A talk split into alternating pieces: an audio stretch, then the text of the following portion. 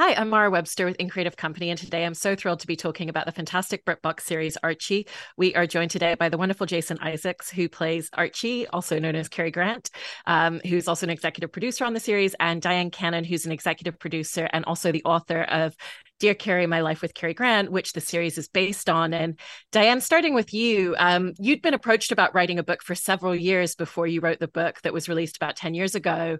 Um, and I was just interested in kind of like what finally brought you to the space of feeling comfortable in writing it. I know that that part of it was a personal journey of kind of needing to heal from some of the memories. And so what was that journey of finding yourself in a place where you felt ready to reflect on a lot of those memories in that time in your life? I had been approached several times by some interesting people, one of them being Jacqueline Onassis, who wanted to edit my book. And I just said, I'm not ready. I, I have to be healed before I write an honest book, before I write a, a book that's fair to both sides. I really felt that that was important. And after I'd written my books, I not shortly thereafter, Jeff Pope came to me and other people came to me and said let's make a movie out of it. But it just i wasn't i wasn't interested. It just didn't feel right. I can't give you a reason why it didn't feel right. It just i didn't have that green light in my thinking.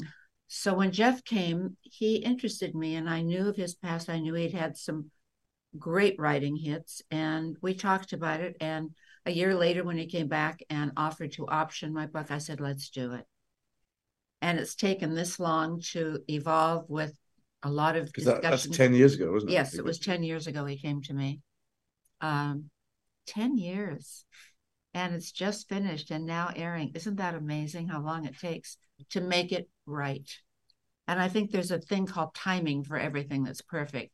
And I think now is the perfect time for this. I think Jennifer and I are both ready.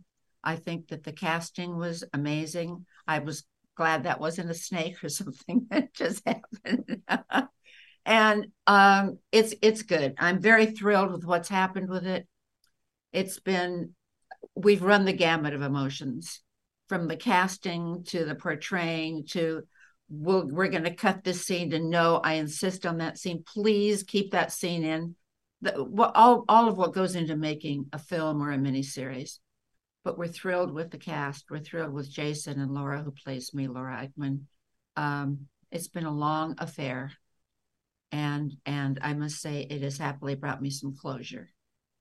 I, I, love hearing that. And, and Jason, for you, you know, it sounds like taking on this role initially was incredibly terrifying to you in terms of how do I approach playing Cary Grant? And once you kind of stripped it back to, I'm playing Archie, I'm playing the version of someone that we never got to see behind closed doors what was your starting point of really just like stripping away the veneer of the public persona and finding the foundation of your starting point for how you were going to build this character and portray a version of him that we didn't get to see in the public eye? I'm afraid the whole answer's in your question. Precisely that. Uh, it's not it's called archie for a reason.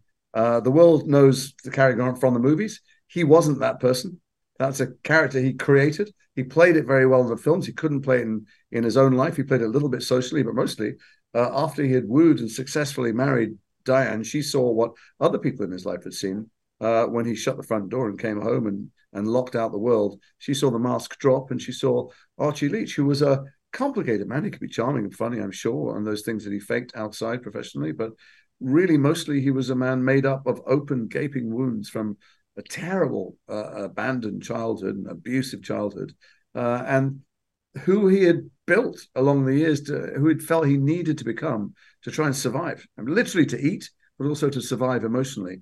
And that was a a big, a big jumbled basket of uh, of damaged goods. You know something, Jason, from what you just said, I just saw a picture of a scene that happened with us that I haven't thought about in years. Well, but Cary would come home from work and I'd run to meet him and he'd say, Don't run, it buzzes me up. Right. So that every natural instinct I had was curbed. Every natural mm. instinct. I just remembered that. Yeah, I think uh, my pop psychology understanding of it is quite reductive always, but is that he wanted every single thing in his, in his life to be completely controllable. Everything. Because when he was younger, I don't mean just a little kid, nothing was controllable. There was nothing but chaos and hunger and anarchy and danger. That's right. And so if he could just nail everything down to be the way he wanted, maybe those feelings, those nightmares, those things he took LSD hundreds of times to try and curb, maybe they would go away. My dad's 91 years old. He, he started making a living at 15. He left school because his father was a bit of a ne'er do well, and the family were continually evicted. And uh, he was my dad went to school his first day at five, and they came halfway through the day and said, "You come with me. You're moving school because they no longer lived in that district. They're evicted again." He still has nightmares about bailiffs coming, knocking on the door. Wow. He hasn't been in danger of bailiffs for 80 years, and uh, and I think Gary, those scars are so deep, so deep that he just tried hard, did a whole bunch of stuff to try and quell the, that torment inside him. But really, in our story, the thing that began to make it work was having a child and, and loving in a pure and uncomplicated way another person instead of seeking love from everybody and never getting enough. It was heaven until we married. And then the idea of family united brought up all the guff from his mm. childhood that he had never healed. And he couldn't he couldn't look at it. And and Jason, I've also heard you talk about how, you know, you felt like he was always code switching in different situations. And throughout the series, we see him in different professional and personal settings. And, you know, it also just depends how long you've known someone. The the scenes obviously in the series where he's just met Dyan are very different to once they're married and, and the veneers kind of come off that initial honeymoon phase. Um, and so how did you kind of find the nuance and the different versions that you felt like you wanted to present in your performance, depending on who he was with and that code switching? Well, I'd love to take the credit for it. I mean, obviously there is a script. I mean, I went off piece occasionally, and, but uh, the script and the story and the structure is something that Jeff wrote uh, in combination with uh, Jennifer and Dyan mostly. But you know, it's a story that tells itself because Dyan had told it so brilliantly in her book. Uh, exactly as you said, he was he was one person to the world, and with the people who he needed to please or get to do the things he wanted. And then when he was in somewhere that he called, I think the day you came home with Jennifer when your dad was there, he said something like, "She's in my domain now." Use the word domain. She's in my domain now. She's mine. And inside the fortified walls of his castle, he was going to be the king. And maybe that way he wouldn't have the nightmares he had. No, she, he actually said she's under my control now. Right. so yeah, how did I do it? Uh, I I played the script, and uh, you know I think I understood him from talking to Dyan at such great length. I think I understood both sympathetically where it came from, but less sympathetically how monstrous it was to be around. Yeah, and and Dyan as well, like going back to that point that you were making, even just in terms of when you wrote the book, wanting to write it from a place that was fair to both sides. I think one of the things that is so truthful and authentic in this series is it really acknowledges the entire breadth of of who he was as a person. And so with what you were saying about fighting for certain scenes and feeling like certain things were very important to capture in the series um, how did you set about as a producer making sure that the show and the series as it was developed was really going to capture you know the positive and the negative because every single person is is a breadth of experiences? Yes you're quite right. You know it was actually based on my trust in jeff pope because Jeff and I agreed on certain things. The things we didn't agree on, he said, I'll try. I said, I want you to try harder. and he did. And there was just one scene that I was really determined to have be the way it was in life. And it, and it turned out to be that way, even though it was shot several different ways.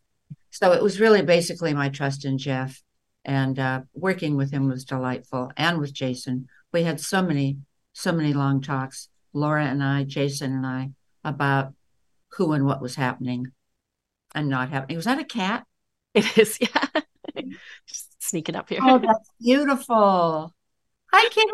Hi. Kitty, kitty, kitty. Put a bandana on, right? It was a beautiful black cat. Thank you. I hoped it was a cat. Wasn't sure quite what that was.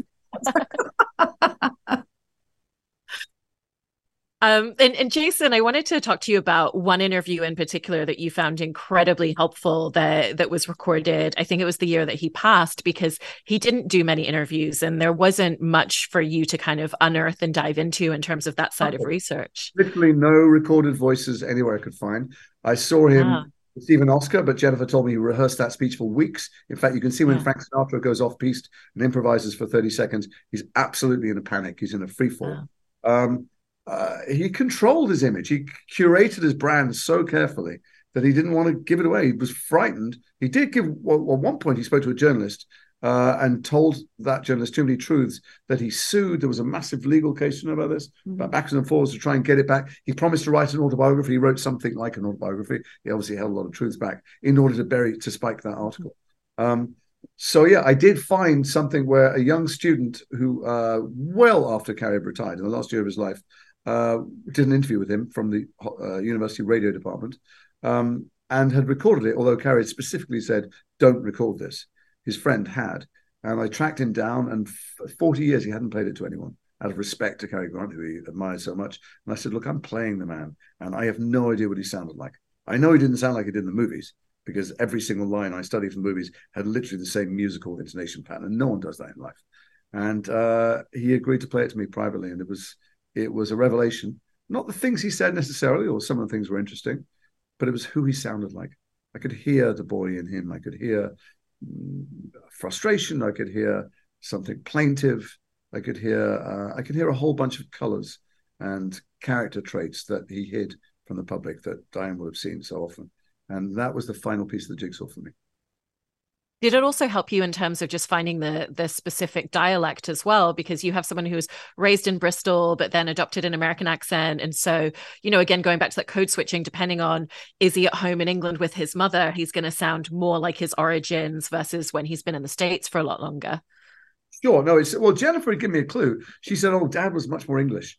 He was always correcting my accent to make it sound more English." And I thought that's interesting. Uh, and then having broken down the films with the dialect coach, his dialect changed a lot. In some of those films is him doing his best American accent, which is odd because it doesn't sound American to me. He wasn't really very good at accents. He may have been a magnificent actor, but accents was not his thing. Uh, but yes, when I heard the the tape, he was much more English, not completely English at all. Like many of my friends who lived in California for decades, there's a, you know it burrs the edges, but he wasn't uh, the kind of bold on-screen character that he created. He turned down films where where accents were demanded of him. Oh, really? Because he knew he wasn't good at them. He got enormous praise for being a Cockney twice. And being listened to it, he's about as Cockney as Dick Van Dyke. Really? You know, yeah, yeah. Dyan, I also wanted to ask you about your relationship with Laura Aikman, who plays a younger version of you in the series as well, really wonderfully. And I was just so interested in what that experience was like in in having such a space of trust that you developed with her, you know, but it's also something where I imagine it was her kind of like looking and kind of like looking at your mannerisms and your characteristics in the present day, but also kind of like thinking back to what would that have looked like in your younger years, you know, when you were very much at the beginning of your career going into this new marriage in a different space and time. Laura's wonderful, not just as a human being, but as an actress. And we had hours and hours of dialogue. She did a lot of research, try watched me on different TV shows, listened to me singing, watched me acting. Uh, and after she played your Carson interview over and over a thousand times when we were recording. Which one was that? There was a Carson interview that she was. That was her lodestone. Oh. That got her into your character. Your laugh.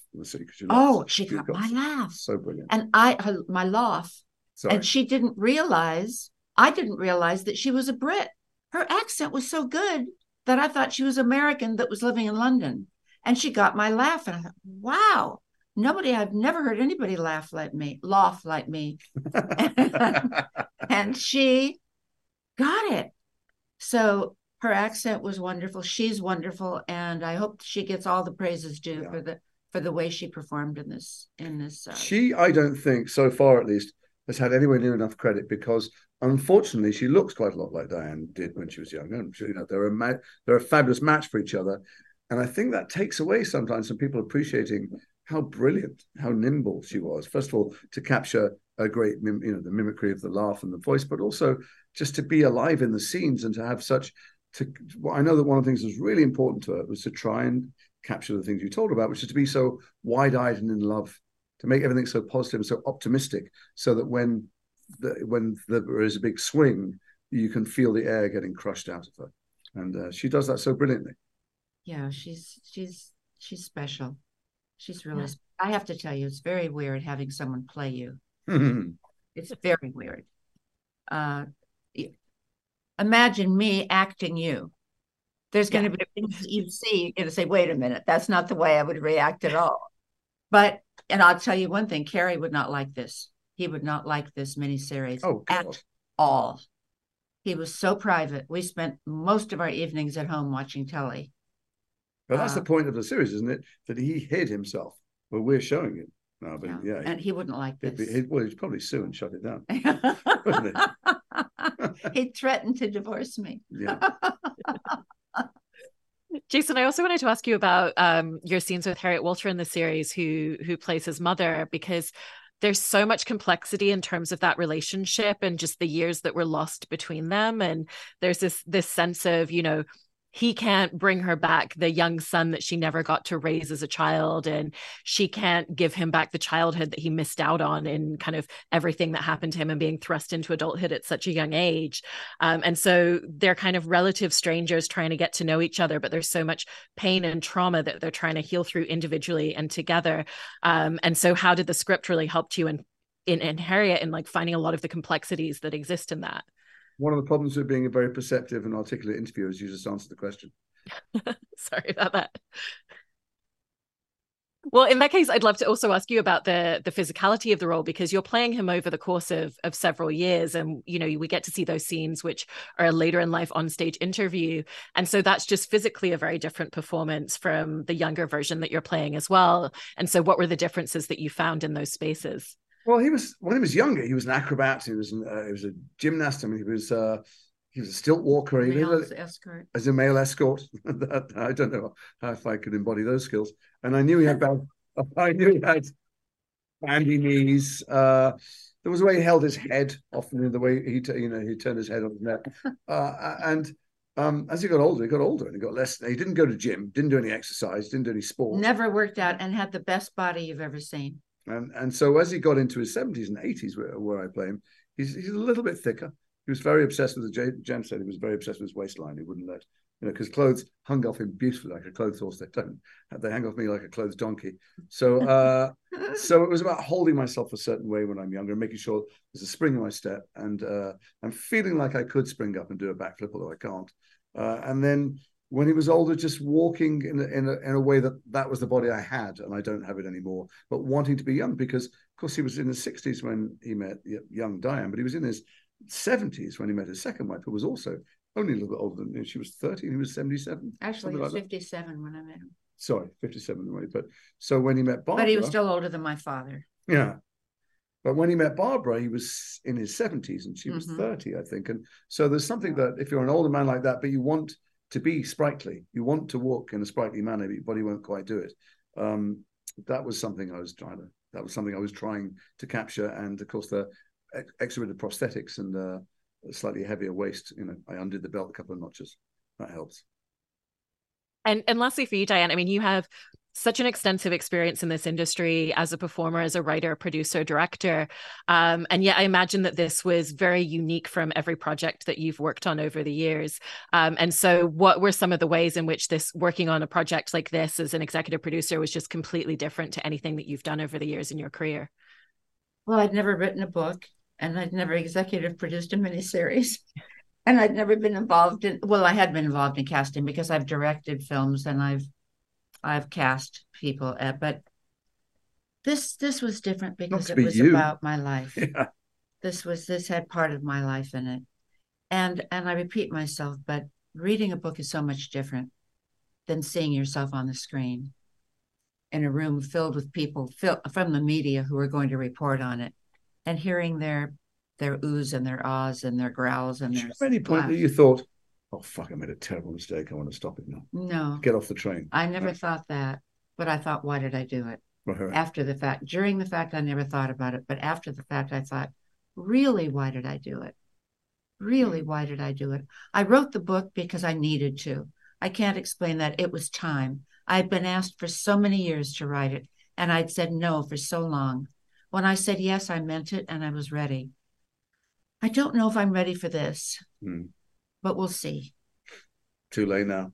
too late now Well, it's it's a really wonderful series, and it just feels like it has so much heart and so much truthfulness in the, the way that it's been written and the, the way that it's been told. So, congratulations on the series, and thank you so much to both of you for talking about it. I really appreciate your time today. thank Thanks, you Mara. so much what's your Thank- cat's name Uh, his name's Casper. okay Bye, Casper. bye Thank you. casper